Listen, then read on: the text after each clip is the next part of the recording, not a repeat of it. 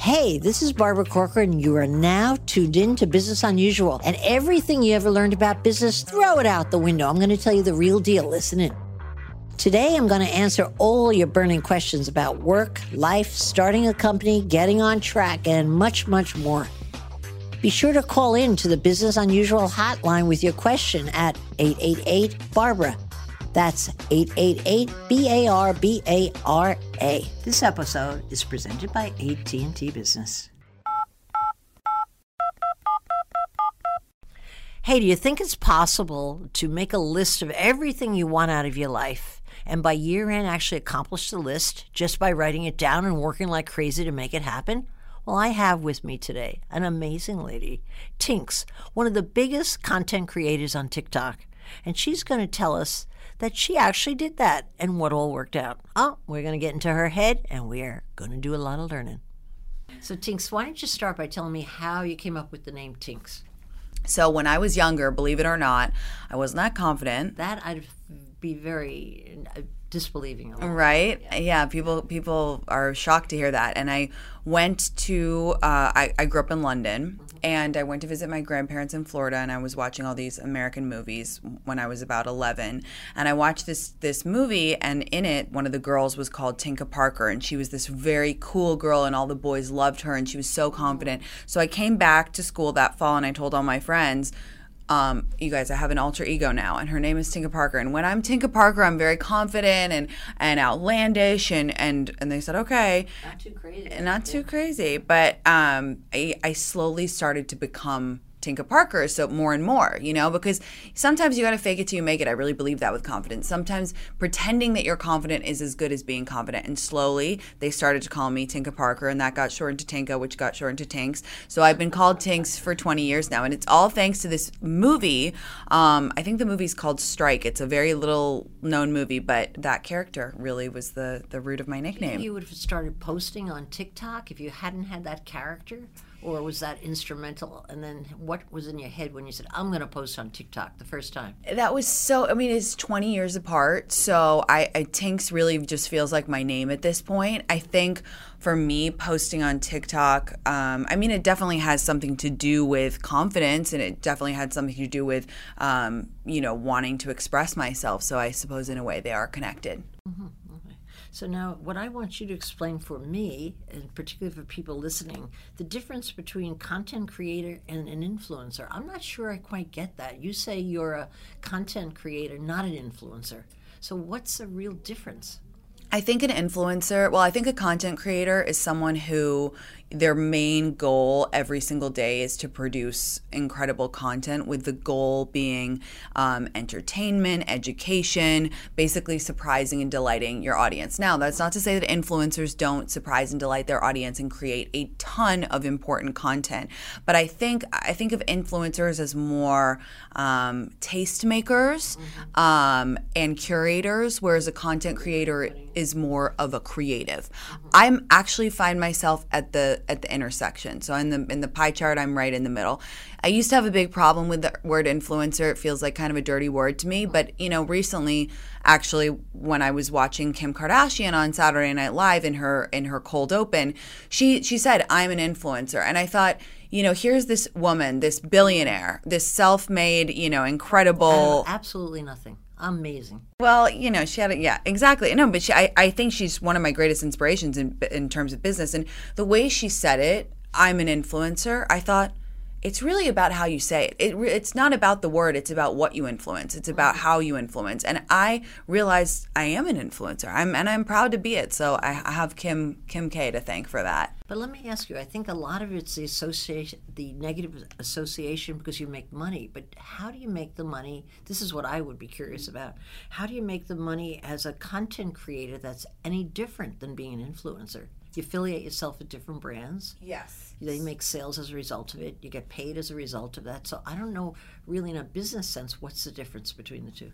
Uh, there isn't a huge difference. I think perhaps influencers do more affiliate marketing, mm-hmm. um, and some content creators do that too. I personally don't do affiliate uh, deals or marketing. Why? That's just so much cash in that. There is a lot of cash in it. You know, it was an interesting choice that I made. Um, but I, you know, I had so many different jobs before I came into this career that I, I came at it from an interesting vantage point. So I said to my manager very early on, I don't want to do affiliate marketing because to me, I just felt a little bit weird asking my followers to buy something that I'm getting a direct financial kickback from. Mm-hmm. To me, that would skew. Even if you like the product a lot and felt well, good about it? I, so, another thing I said to my manager is I only want to do deals with products that I've tried and I love and brands that I uh, am proud to be associated with and that I've already talked about naturally. He said, well, that's going to be an uphill battle. That's not like the name of this game. And I said, I know I can do it because I, I had already very early on started to build this incredible relationship with my followers where they trust me completely because I am no bullshit and then because I, I only um, talk about things that I really love. So the way that I make money is by partnering with brands for more long-term deals, which by the way I think is far better deal for the brand, me and my followers. And it also pays a lot more, doesn't it? Yes, and I, I just think it's more I think it's more strategic on, on everybody's part. So, I, you know, for example, I'll, I'll, partner with a brand and say, rather than saying, oh, you know, we'll do one TikTok for this amount, I say, let's partner together for six months. Let's do three TikToks, some Instagram stories. I'll do one press interview because I really love this brand. And you actually do that directly with the brand? You don't use an agent? Oh, I, well, I have I have a team. Yeah, well, you drive in that direction. Yeah, yeah, yeah, yeah. And I'm super involved with the business side of my business. Um, a great example would be my partnership with Chipotle. It was a lot, you know, this is a, a restaurant that I adore. It's so smart. It just feels like you're in love. It doesn't feel like it has anything to do with business. Uh, totally. I, I talk about it like crazy. You know, they took notice. And that's very important for brands too, is to take notice of who's talking about your product without being mm-hmm. paid. Yes. Because those are the people you want to be in business with. Yes. So then I ended up partnering with them. Does that usually generate most of your business for you? You talk from your heart about brands you love, and then they call you and say, and then they hey, call me. Yeah. yeah. I, you know, at the beginning of this year, I made a wish list of all the brands that I wanted to work with, and I, I, I was able to work with all of them. It's really cool. No way. Yeah. That's hard to believe. It's really cool. Mm-hmm. I'm going to make a wish list today. Then you've got to write I it. Obviously, don't have my list. You've got to write it. You've got to put it in the universe. Mm-hmm. I say everything that I want to happen. You know, whether it's journaling or talking to my manager, my agent, my friends, my therapist. Like I put it out into the world because then you know it, it helps you. It helps motivate you. I, I was reading and I was I was really impressed by it. You, you said something like when you started, you de- declared that January one was your deadline. You're going to be up on TikTok doing your thing, mm-hmm. and you hit it just exactly as you expected. Do you think that that's essential? That you have to not only imagine it but write it down and actually have a goal like that? For me, writing things out is a really important part of um, how I do business and how I achieve my goals. And you know, I think a, a lot of uh, it's also important to do that for yourself. You know, I think people talk a lot. They say, I want to do this, I want to do that. Yeah. I actually keep it kind of private. Mm-hmm.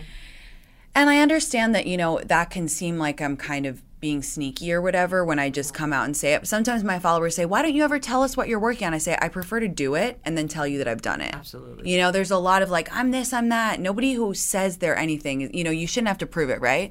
So I started May 2020, I made my first TikTok. Immediately I was like, I know I'm a born entertainer. This is what I'm going to do at the age of 29. I'm going to totally shift. This is what I want. Which so, had nothing to do, which I'd love to, I'll go to in a minute, had nothing to do with what your background was at all. You could say that. You could say that I learned a lot of different things from my jobs and everything is leading up until this point. Mm-hmm. So it was May. Immediately, I realized I wanted to go full time. I was still consulting for other brands and doing, um, you know, other little odd jobs. So I, I worked out what I would need to make mm-hmm. um, to go full time, and I gave myself till January. I didn't tell anybody that goal, yeah. but I made a plan and I said, um, you know, sometimes when you have a really big goal, the best thing to do is write out all the tiny steps. Um, like even like minute steps. For example, one thing I wrote down is figure out the difference between a manager and, a, and an agent because I had no mm-hmm. idea. So that was one point, and you break it out into minute little little points, and you just start curious, crossing them off. on that one point? Did you hire a manager or an agent? Well, first I called my friends in the entertainment business. Said, "What the heck is the difference? What do I need first? How much money? How much percent should they take from me? What's a oh. good deal? Should I sign a contract?" Figured all that out. Then I started being introduced to managers. I decided to get a manager first. I said, I don't need an agent yet. Luckily, one of my mentors I met right around that time, and he said, You don't need an agent, get a manager. Because, you know, that's 10% of your business, 10 to 15, depending on where you're at.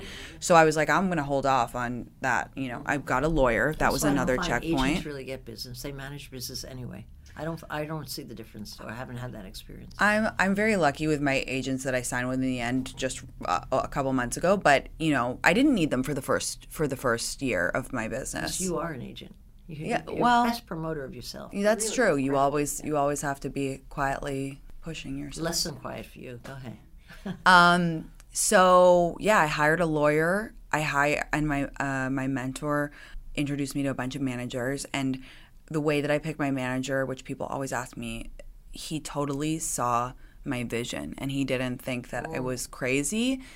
Uh, you know, and a lot of managers said, "Oh, you know, we can make you the biggest influencer," and that really rubbed me the wrong way because if you spend any time with me and you actually watch my content, you can see that although I'm kind of a natural born influencer, that's not where my energy is, and that's not the path that I was looking at. So I sat down, I told my manager my vision, he said, Let's do it. He said, Here's how I'm going to get you there. And I said, Oh, a plan maker like me. This is my guy. Um, and by January 1, I was full time. Incredible. And what did you do on January one? Did you celebrate and give yourself a gift?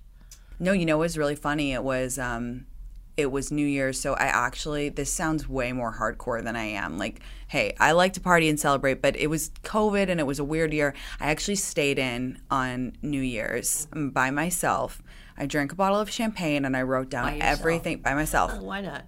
I wrote down everything that I wanted to do, and I worked. I made I made a bu- I cut a bunch of really great TikToks that night. I was editing because there is that fa- that saying which I kind of believe, which is like you spend New Year's how you spend the rest of the year. So I thought I want to spend New Year's working my ass off, being grateful for what's already come, and drinking champagne because that's a great year, and that's what I've done all year writing.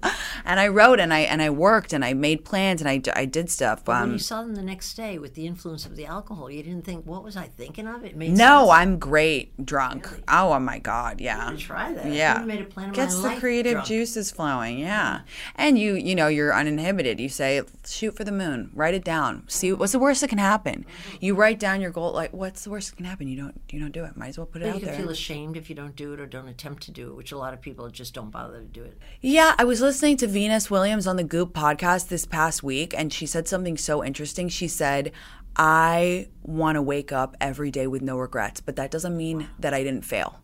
And I love that. That is a great one. That's a good one. I'm going to say it's my quote and start using it. You should. I'm big into mantras. Any anytime I hear a mantra, especially, I like to really learn from great women who have come before me. Mm-hmm. I love a mantra, and that one really stuck with me. If you fail, who cares? But living with no regrets means you try every single day. Oh my gosh! day. All the great people are great at uh, living with no regrets, so they're not so good. Do you know? Uh, for myself, I've never had a business plan, which is pretty shocking. Uh, because I'm very driven by goals, but I've always had a visualization of exactly who I want to be. Do, do you do that as well? Do you picture who you're going to be a year out, or is it always stats? I want to hit this goal, that goal. No, I mean I'm probably coming off way more business minded than I actually You am. are coming across so business minded. I'm in shock, honest to God. I um I'm very bad with numbers. Yeah, I'd have a hard time believing that. I really am. I'm so I really struggle, but that's why you got to hire for your weaknesses. That's another really big thing part of my business that I you know, Barbara, I think part of it is like I had so much time. You got to know in life when to hit the gas, Mm. right? So I had so much time in my 20s where I was doing different jobs and I was working really hard. I always work really hard. One of my other mantras is how you do anything is how you do everything. Just for people listening, you wrote for major publication. I worked at Gap Bank. I yeah. worked at Poshmark. I, wor- I wrote for magazines. I You went to Stanford, which is remarkable in itself. So, what did you use from all those experiences? Anything? Well, you have to learn whatever the experience is, mm. even if it's a bad experience, even if it's a job you hate. And by the way, in your 20s, in your young life, finding out that you don't like something is as important as finding out as you do like something. You just just work your ass off. Uh, here I go with another mantra. Are You ready for this one? just keep rowing the boat. God will steer. Just keep rowing the boat. It doesn't matter if you believe in God or not. The point is, just keep rowing the boat. You know, my followers write into me all the time. They're like, I'm stuck. I hate my job. I'm 26. I don't know what to do. I just just keep going. Mm-hmm. Just keep going. So you don't encourage them to leave the job they feel stuck in? Listen, if you feel if you feel stuck, then yeah. But but I think a little bit with my generation, we have a little bit. We're a little bit trigger happy with the whole. I gotta move the. jo-" You know, Yes, very much. I believe in sometimes sucking it up and just mm-hmm. working. Like as in, if you've been there for for oh. six weeks, you know, yeah, sure. If you hate it, then leave. But you better have another job lined up. You mm-hmm. know. Or you better have a really good reason for leaving. Like you have to really decipher: Am I leaving because this is genuinely a terrible fit for me and I'm not going to learn anything here, or am I leaving because this is an entry level job and I consider myself too good for it? Which is very often the case with kids today. with, with millennials, my generation especially, really feels like mm. we we all got a bit infected with that like hashtag girl boss mindset, where it's like I need to have my own company. Well, not everybody's a CEO, not everybody's a founder. Okay, sometimes you just got to work and put in your put in your time. Um, to circle back, I hate that phrase, but I, have a used it anyway. About that, that I want to read back to you when you're finished because uh, I think it's brilliant. But to circle back to the thing I was saying before is like, I kind of in the back of my mind knew throughout my 20s, I was like, I'm working hard, but this isn't my thing. I haven't found my thing yet. So And how do you fi- how do you know it's not just boredom? How do you know it's not your thing? You think when people find their thing, they really know it. They're not guessing at it. They really feel it, like falling in love. I feel the past, since I started TikTok, since I started this career, uh-huh. I feel pure alignment with the universe. And is it because you're your own boss? How much is No, that part of it? no, at that doesn't bother me. I don't care really. I was happy working for other people. By the way, I always used to say that. I was like, I don't, I don't really like. I don't. I never. That was never part of my visualization. I, as in, I don't. I could take it or leave it. Like I'm fine to be. I'm kind of a lone wolf. Like I'll do whatever. Yeah, but you wouldn't mind working for someone else at this juncture. I mean, Well, now I now because I know that this is what I want to do. It wouldn't make sense. What's what? Isn't it so much better working for yourself? It, I have to believe you intended to work for yourself because you're doing so well. So isn't that so much better than having ever worked for anyone else? It, it is, but I think it's just because I get to do what I love every day, which is speak to my followers, which is create content, which is make people laugh, which is um, teach people things. Like that's the part that's fulfilling me, not the being my own boss. That's just a happy side effect of it, to be honest with you. I really like, I'm engaged with the business side of it, but it doesn't, Turn you on. it doesn't turn me on. yeah, but you hired. It sounds like you hired great people to handle that part for you. Yeah, I just I'm I'm always like you guys manage it. I trust you. Bring me the deal when it's ready. Bring me best and final. But my energy is where I get high is when I'm talking to my followers. When I'm writing when you know a girl's writing in and she's saying I left my stupid boyfriend who didn't you know value me because you gave me the confidence to like that gets me high or you know someone a comedian I respect comments on my video this is hilarious. Like that is nirvana for me. Yeah. And how did you handle the breaking up situation? And wasn't that? Mm. I felt watching it that it was instrumental to your success. That was your big break, in essence. Not that you weren't popular before, but it resonated so well with so many people. Did you feel like I've got to be public on this, or was it a manipulative move like this is going to be good for my business? Or did you ever want to cut back? Did you feel too exposed? I mean, listen, I was I was in this incredibly raw state, but I had brought my followers along with uh, along for the first half of the relationship, and I had been, you know, all over TikTok saying I'm going to marry this guy, I love him so much, blah blah blah. And when it happened, I had, you know, this choice. I was at a crossroads. I was like I this hurts really bad. I'm mm-hmm. in a really bad way right now.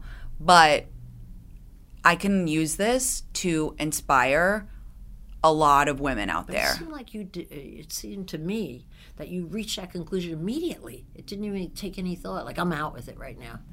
Yeah, I Like mean, your pain was right out there, right, really, really fast. I found out, you know, that he cheated on me. I, I recorded this video because I thought if there's anything I've learned about being a content creator, it's like, you know what? Just shoot the footage. You can decide if you're going to publish it later. Just just take it. I see. Yes. Um, and even when you're heartbroken, you got to be thinking about the business. So I just, I thought, you know what? I'll just record myself and see what comes out. And I watched it back and I thought, you know what? I'm in a really bad way right now, but there could be a silver lining. And whenever you can squeeze something good out of a bad situation, you should do it. Mm-hmm. And I wanted girls younger than me, anybody, any woman out there to know that being cheated on is not your fault. It is nothing that you did. And women do turn on themselves undoubtedly. I, I get notes all the time. What you know? What what what do I think it? It, it wasn't you. It was the guy. Okay. It was it was the lack of courage to sort it out. It was you know whatever his issue is. It is not something that gets done to you. It's like something that he did. It's his problem. Okay. It's his fate issue. Hard to do that and not feel the deep rejection of something like that when there's another woman involved. Totally. But I was, uh, you know, and it's also very hard to not go to blame the woman. And that was like another thing where I was going to do. I was like, you know what? I have a really powerful platform. I could sit up here and say, this, you know, skanky girl, blah, blah, blah. I didn't do it. It's, you know what? I, I hope she has more self worth for herself next time, but I'm not going to do that. And I thought I can literally help girls through this. So I'm going to put it out there because it's a it's a it's bigger than me at this point. Um, and the response was astronomical. It was like a flash fire? It was incredible, and I'm so glad that I did it. Um, and I really wanted to show that it's not embarrassing to be vulnerable. You know, I, I read a lot of Brene Brown. She talks a lot about the power of vulnerability. And I do think that it's a superpower. And I wanted to show that I wasn't embarrassed for the way I'd acted, the how fast I'd fallen in love. And I wanted to show like I can get back on the horse and you can too. But wasn't there a point along the way where you said, "My gosh, I'm a little exposed here. I wish I had a moment of silence for myself. Why share the details with Oh everybody?" God. Oh my God. I You was second guessed yourself. For sure. I mean, my own mom was like, you know, she's from a different generation. She called me and she was like, take it down. She was like, this is too much. This is too. She was hearing from her friends, I'm sure. Yeah. And, you know, of, of course, but I also, I also used my exposure as a tool to get better because it's like, you know, of course, take time to be sad. But after that whole weekend, whatever, I was like, I have to be strong for the girls. I have to be strong and I have to show them that you can get knocked right down, but you have to get up again. And you can't you can't let that become your state. You can take your time, you can cry, you can eat ice cream, whatever, whatever. But you can't let that become you or you can't absorb that negativity uh, for long. So yeah, I would be like on my phone being like, yeah, and then I'd turn it off and I'd like be crying and I was like s- such a bitch to my entire team for three weeks. But Uh, they tolerate it, I'm sure. um, you know, it's part of life. You learn. And if other people can learn from your heartbreak, Listen, I think everybody experiences heartbreak. When I when my boyfriend left me for my secretary, and he was also my partner at 30, I didn't think I'd ever walk again, and I hated that girl instead of him, so it was misguided for a few weeks until I decided I hated him, and then I hated myself, wondering what I did to deserve it. And then I rounded out and realized he just had an issue. He fell in love, and that's the way it goes. And thank God he left, or I would have never gotten the second business going. totally. So you never know till you look back. Too bad you can't jump forward to look back. Right? You know, wouldn't that be a neat trick? Yeah. Oh my god! And I think about like how, in a way, not glad, but in a way glad that I am that it happened when it happened because I had this incredible summer and I wouldn't have had several things happen to me that are so instrumental and huge and fun and exciting if he had not done that at that time. So everything happens for a reason. And here I go uh, with another mantra it'll all be okay in the end. And if it's not okay, it's not the end. You just Oh, got to keep going. Great one. I'm going to steal that one too. That's, Wait, let me make uh, a few notes. Can you start Some, one of the mantras? Beatles. One of the Beatles said that I can't remember who, but um, you can't. Sometimes you can't see what what it's gonna be, but you always. And people t- talk, uh, you know, call in all the or write in all the time. Like I'm so heartbroken. Like I can't.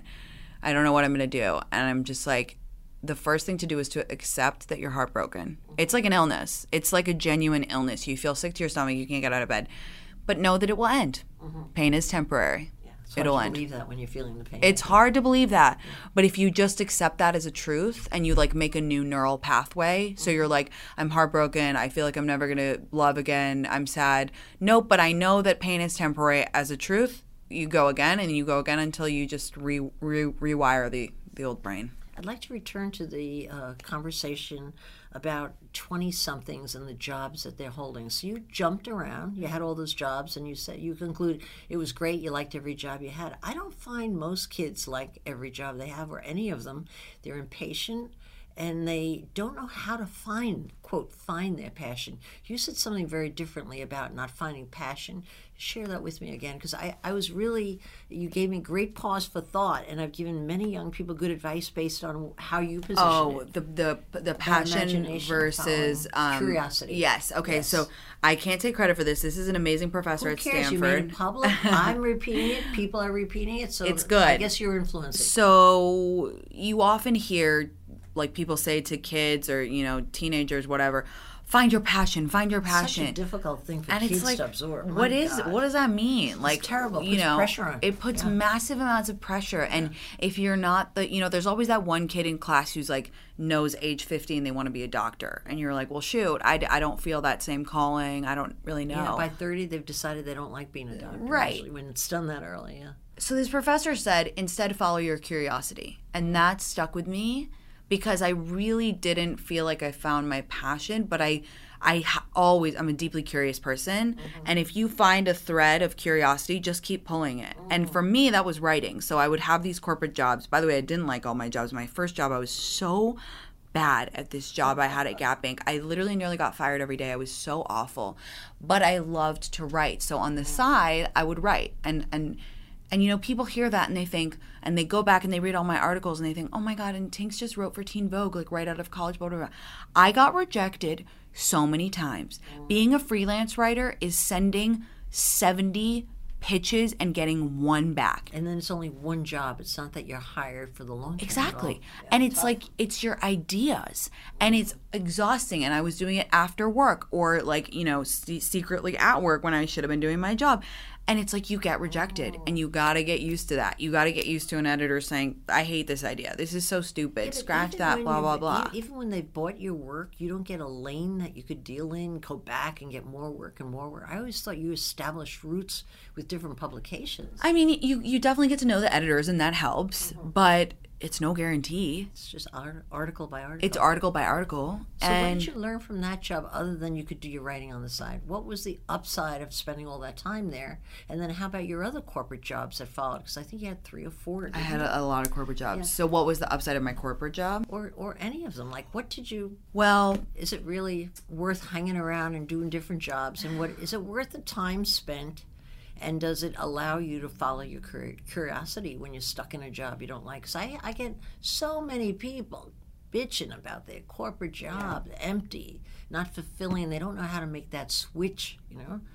Yeah, I mean, I think that I'm a very hindsight 2020 rose colored glasses person. Like I always find I'm optimistic. So I I would say helpful even though I was miserable at the time at my corporate job, I learned a lot because I think it learned it it taught me how to be professional, which I think is a mm-hmm. dying art. Okay, mm-hmm. so I know how to send an email without sounding like a buffoon. I know how to be on time. Actually, that's a total lie, but I used to know how to be on time. Like I, I, I kind of that polish, which some would argue is not that necessary in the world anymore. But for me, it's a power tool i think I think it's a power tool, especially as in the silver lining that I found from it is I'm now in this very casual world where there's a lot of, you know, blowing smoke and, eh, you know, ma- producers and all this and yada, so yada, yada. much. it's like if someone's giving you a compliment you know you're going to be gotten rid of Exactly. sure. so I try to harness that professionalism Mm-hmm. and that structure that I learned from the corporate world Mm-hmm. and apply it to this crazy world of influencers and,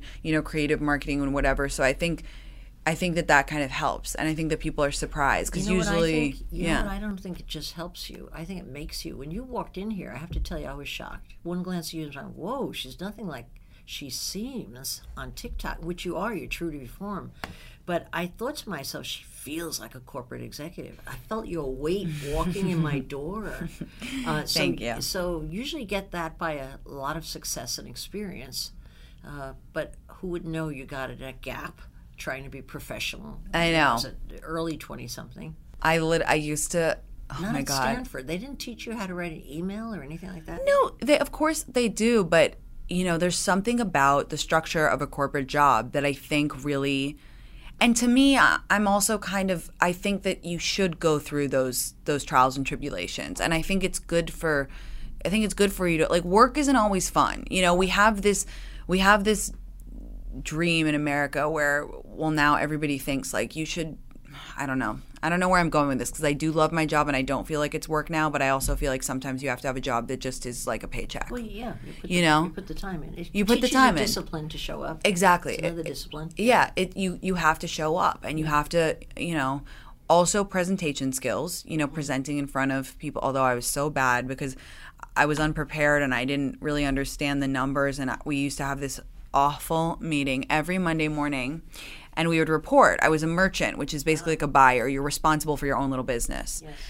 and I remember I didn't know how to read the reports. I, I still didn't. I went through the boot camp. There's this boot camp called the Retail Management Program, and it's for people who think they want to be retail executives. It's very competitive. I sucked. I literally couldn't do any of it. I hated all of it.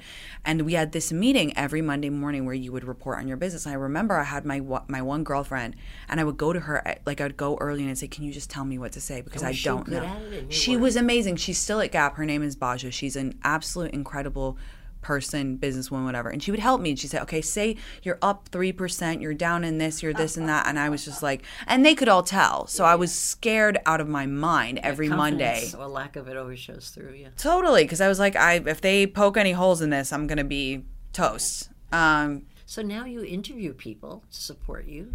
Uh, they obviously did a mishire. They thought you were going to be the, the shining star. You thought you were terrible at it. What do you do when you interview someone? What is it you're actually looking for? The basic thing that turns you on and goes, I got a good feeling about this. for me to hire someone. whether it be the agent or whether it be support staff or whether it be any anyone you choose to affiliate with. What is the number, the most important thing that you're always thinking about? Well, you have to hire for your weaknesses. That's really important. Is to figure out your blind spots and then cover them. Um, A lot of people aren't self-aware enough to do that. I am very introspective. I really feel like every day I'm like, how did I do today? I'm very into checking myself out internally. Um, it depends on the job, you know. When it, when I was hiring my assistant, I had so many lovely applications, but a lot of them said, "Tinx, I think we'd be best friends," or "Tinx, I want to be an oh, influencer too." And I thought that's lovely, but it's not the job. And then I met this girl who literally was barely on social media. She was very calm energy, and I thought this is someone who I'm going to spend a lot of time with, and I need that calm energy for my team, my manager, my agents. I honestly, I don't know if this is good business advice, but for where I am right now, mm-hmm. I looked for like almost one wire like loose, crazy level of intensity for where I am right now.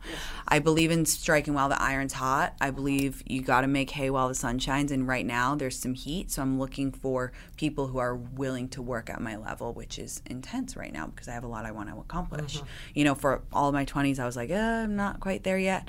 And then all of a sudden I felt like they waved the flag and they were like, go. And I was 29. So it's like I'm not old by any means, but I have a lot to do. So I'm looking for that with people. And um and integrity and and uh, It's hard to judge that sometimes. it's very hard and i'm not always the best at that honestly but I, I try to look for integrity and people who are not just blowing smoke up my ass that's the hardest thing. Is the more successful you become, that's the hardest thing to separate. out. god it's so hard because people are like you know you're great you're amazing you're gonna do Getting the truth and out of the people who work for you. totally and i and i even feel it with my team a little bit like as our business continues to grow i do feel that people are less keen to give me feedback uh-huh. which sucks because i love feedback. It uh-huh. drives me. I really really love it. But you know it's difficult. Yeah, I've learned to ask the question. Tell me what's not right. What, what, what's oh i like not that. going right here? i like that phrasing of it. Freedom. i like that. Yeah. Let's take a short break to talk about a company I love.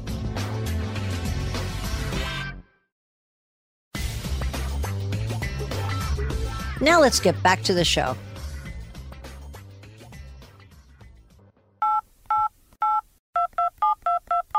I want to switch to your dating advice. Probably your best piece of dating advice that stuck me. I thought I never thought of that. Not that I'm in the dating scene. I'm so married for so long. I'm fifty thousand years. It feels like.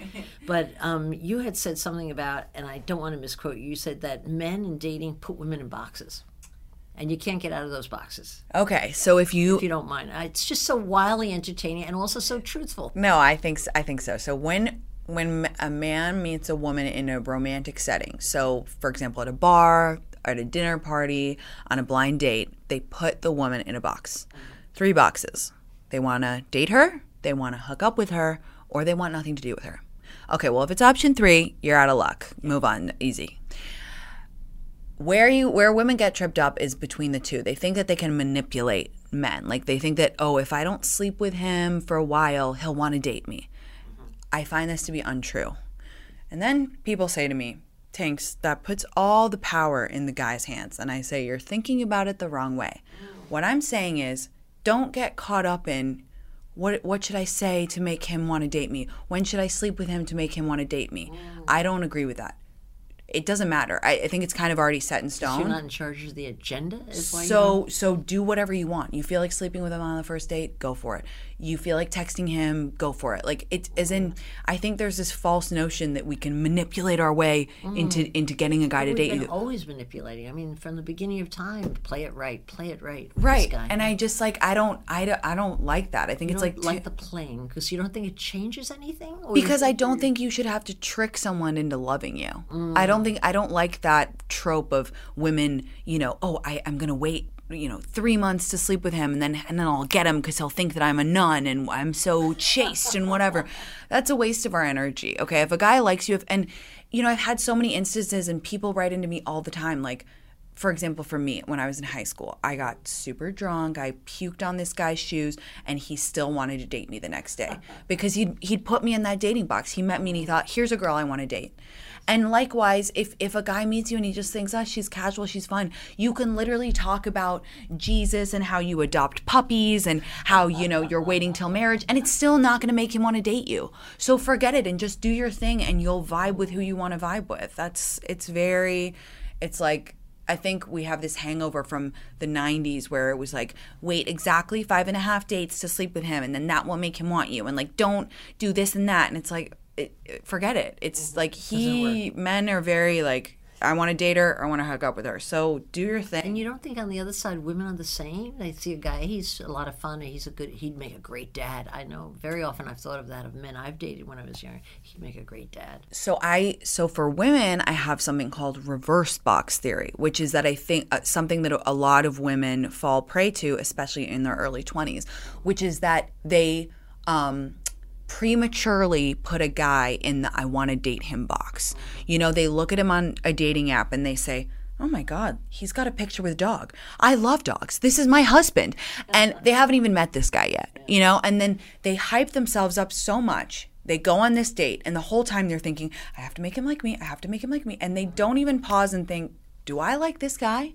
Do I like how he makes me feel? Because there's this scarcity mindset among amongst women. He really is. You're right about that. I never thought about it. And it's like, oh my god, I have to make him like me, like as if it's as if that's the goal. No, the goal of dating is to have fun. The goal of dating is to discover what you like and to discover things about yourself. The right person will drop in at the right Be time. kind of calm to do it that way. you have to be kind of calm but i just like i see so many young girls get their get so twisted before they've even met a guy you know oh my god i've been talking to this guy for two weeks and we're about to go on a date and i just really want to date him why you don't know anything about this guy. You don't know how he treats his mom. You don't know if he has a headboard. You don't know what his goals are. Like, wait, gather the data.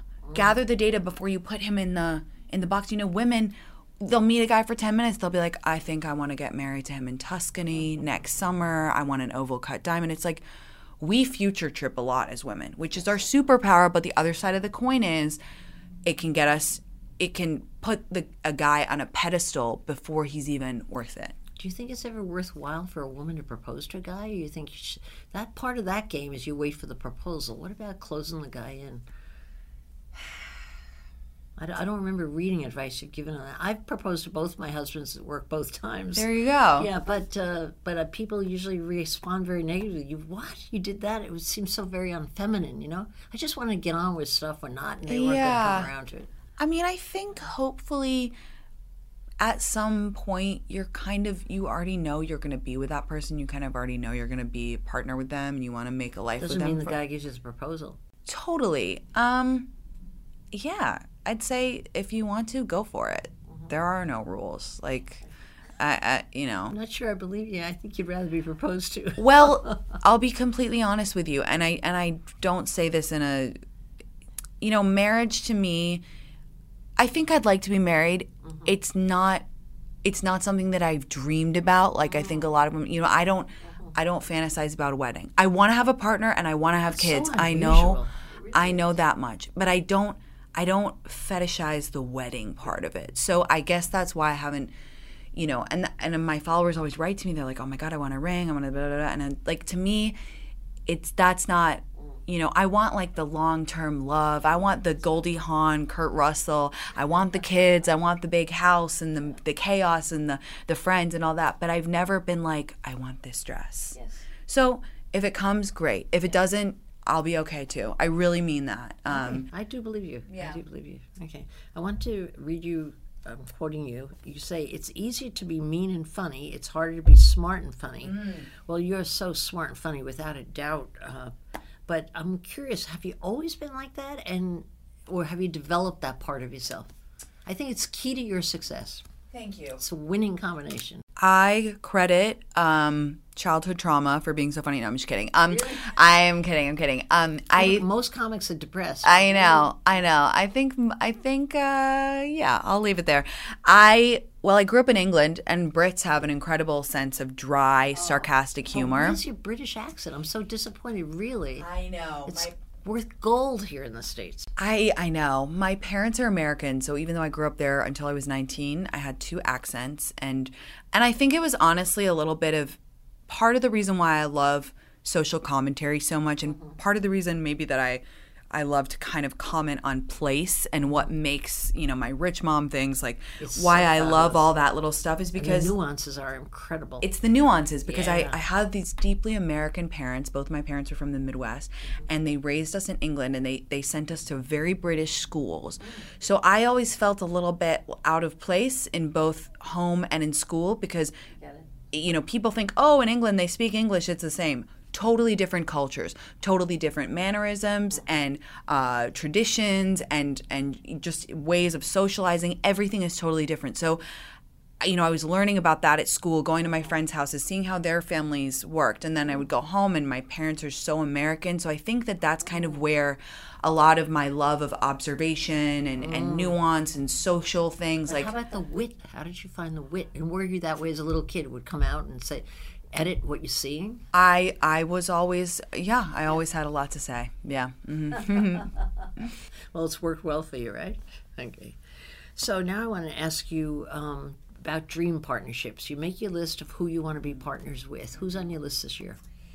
Who is on my list this year? Gosh, I well, I would really love to partner with Ford Bronco. A Bronco is my favorite car. You look the part. I could picture that so easily. I You're selling me on it. Yeah, I love Ford Broncos. It's you know it's funny because my parents are from Michigan and so they're like these Midwestern like car people and and they, they were like wanted this cosmopolitan life for their kids and they, they think it's so funny that they raised us in London and here I am and like all I want is a Bronco and I think that they're the coolest cars ever, um, which they are. I are. would be proud if you got that. Um, so yeah, I would love to. I would love to partner, you know, with with Ford in some way, and then I imagine they're going to be. Uh, you'll have a message when you get back. That's Yeah. how convincing you are. Yeah. Uh, that would be really fun. It would be cool. I, I love to drive. I know a lot of people don't. I love to drive. I find it very meditative. I call it car time, one word. My, my followers know that. You know, you can look at it two ways. You can say, oh, I'm stuck in traffic. Or you can say, wow, I'm in my car. I have my coffee. I have my music. I control the air. Like, like what can I think about? It's just always multitasking, you know? So I'm uh, curious about the likes of Gwyneth Paltrow Mm-hmm. working with you. How did that happen? How do you get a star like that noticing you and wanting to do something with you? I'm so lucky. She's so Always more than luck is my experience. I I worshipped her for so long. I admire her so much as a businesswoman. I think it's incredible what she's built. And I, I gotta tell you, I wrote it down. I, I thought, you know, the the rich moms thing, people were loving it, and I thought, if I had a dream first collaborator for ah. this, who would it be? And I wrote it in my journal. Did and you write to her? no, I didn't. I, I oh, noticed that she was following me and we've started DMing a little bit and I've been a big fan of Goop and I was talking to her team about, you know, doing some content for them and, and I said, Do you think she would ever do a rich mom? And they said, she's totally into it. Let's do it. So I wrote the jokes. She was so cool about it, got it like that. I mean, obviously she's an actress by trade. She's so cool and and gracious and and uh, and I love when people can make a little fun of themselves. That to me is like a sign of a really great person. And she's such a powerhouse. And the fact that someone on that level could get the joke and be in on it is I mean, how cool is that? It's beyond cool. And does it lead to other stuff for you? Is that like opening a big power door and suddenly your, your landscape has changed? I, you know, it, it was got a lot of attention, which is really sure. cool. And I think, I think what it, you know, for me, what I hope it showed is that there's so many cool ways to collaborate, you know, and I mean that really broadly. It's like digital creators. There's so many exciting ways to to to meld business and comedy and you know different generational jokes and uh, there's just so much to do. And i just hope that it inspired people to dream big and think there's nothing off the table. I mean rich mom if you told me three years ago these like little characters in my head all of a sudden i'm going to be sitting with gwyneth paltrow. You wouldn't have believed it. Or maybe you would have believed it. Yeah, yeah. and tinx um, when you go to bed at night is your mind going a million miles a minute of creative things you could do tomorrow that you know I hadn't thought about yeah, I really well? I have a hard time sleeping. I really so. do. Yeah.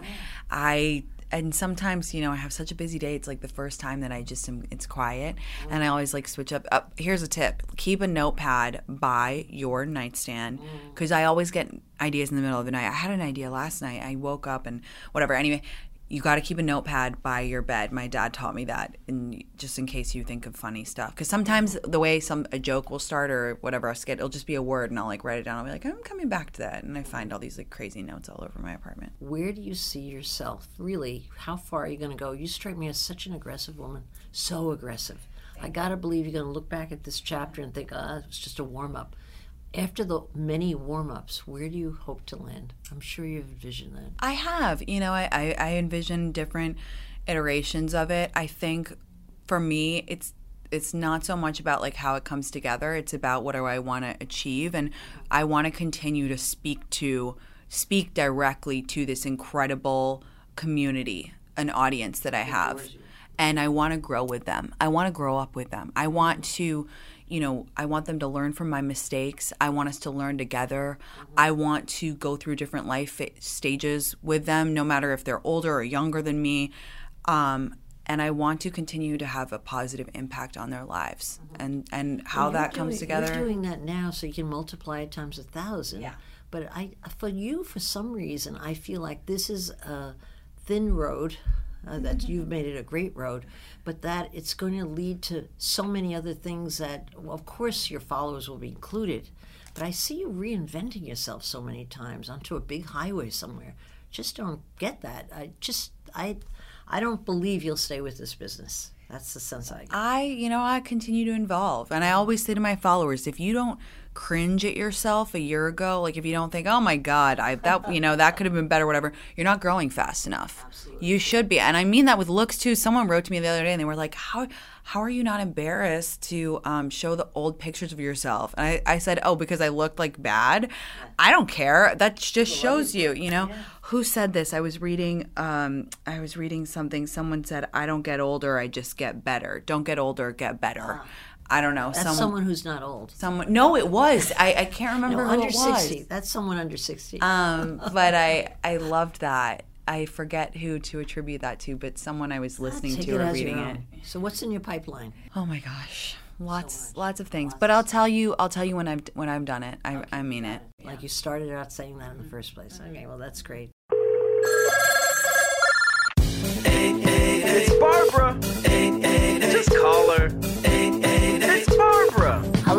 Barbara.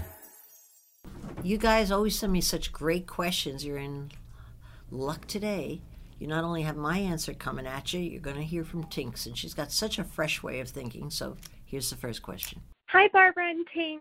I was wondering what your piece of advice would be for someone who is looking to enter an industry that seems like it's very full, but has always had it in their heart to follow that passion and join that industry. I've always been kind of nervous to join it because there are so many services and providers in my area, but I've always felt that on my spirit that that's where I need to do and that's what I need to be. So if you could answer my question, I would really appreciate it. Thank y'all. What do you think, Tinx? I think um, when you are looking at, you can't look at you can't look at the the whole landscape and say, "Oh, it's full." You got to look at the white space. You got to look for those little niche gaps, and you've got to go for that area. There's always more room at the table, and you, you know, I, I really don't believe in a scarcity mindset. Don't think that way. If you if you start that way, that'll be your whole outlook. Oh, there's not enough room for me. Oh, I, you know, whatever. Think, what's my niche? What can I add? What's different? What's special? And the more specific, the better. You know, we're we're in this world now where it's like, oh, everybody's a generalist, whatever. Get specific. Become razor focused. If it's just one tiny thing that you can do different, that you can do better, that's an edge. That's that's an edge.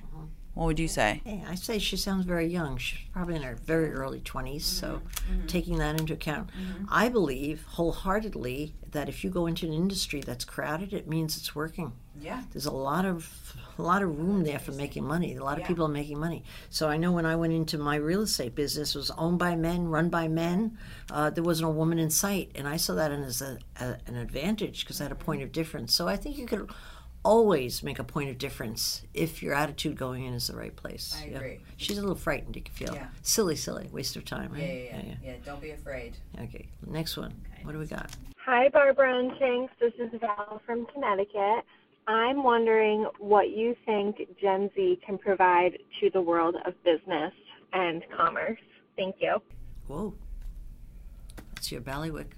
Well, What it can add, my God, it is the world of commerce. It is the world of commerce. I think that they can add um, levity and I think that they can add um, speed. Okay. So I think Gen Z are very, they deal with a lot of things with humor and they're very fast. And part of that is like growing up on the internet. They had, they're digital natives to a degree that we've never seen or experienced before. They're incredibly fast. Now, the flip side of that is they're not loyal. As customers, they're mm. not loyal and they kind of flit around very a lot. But, but what they can bring to us is like, how can we just, get things moving. I think sometimes with millennials and the generations above me, you know, there's a lot of bureaucracy. It can get slow, caught up. Like that, you know, what they can bring is, hey, this meeting could have been an email. This Zoom could have been a, a one-word text. Whatever. They can bring that that fast responsiveness. Makes sense. I think so too. I'll add to that as well that uh, I find Gen Z kids are more creative. They're naturally more creative and they are very confident about expressing their creativity. I also think they're more apt to go into business for themselves. I really do. And so the best thing you, to bring to the world of commerce is your own business. Do it a different way. Totally. So I, I, I just love these young kids. They're great. So where do people find you? I'm at Tinx on uh, TikTok and at It's Me Tinx on Instagram because they won't give me at It's Tinx. Oh, too bad. Mark Zuckerberg, if you're listening, cough up, buddy. I want Wow, that. Why not? I don't know, but I'm gonna push until I get it. oh, you're gonna get Best it, I'm believe. sure. Thanks very much. Thank you for having Great me. information. It's so inspirational. I'm inspired. I don't know if I'm inspired. Thank you. Thanks for having me. And that's all we have time for today.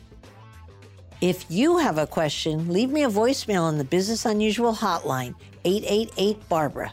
That's 888 B A R B A R A. You can also tweet it to me at Barbara Corcoran, and I may just answer it on a future episode. You've been listening to Business Unusual with me, Barbara Corcoran. Come back next week to hear more steps and missteps I took on the path to success. Search and follow Business Unusual on iHeartRadio or subscribe wherever you listen to podcasts.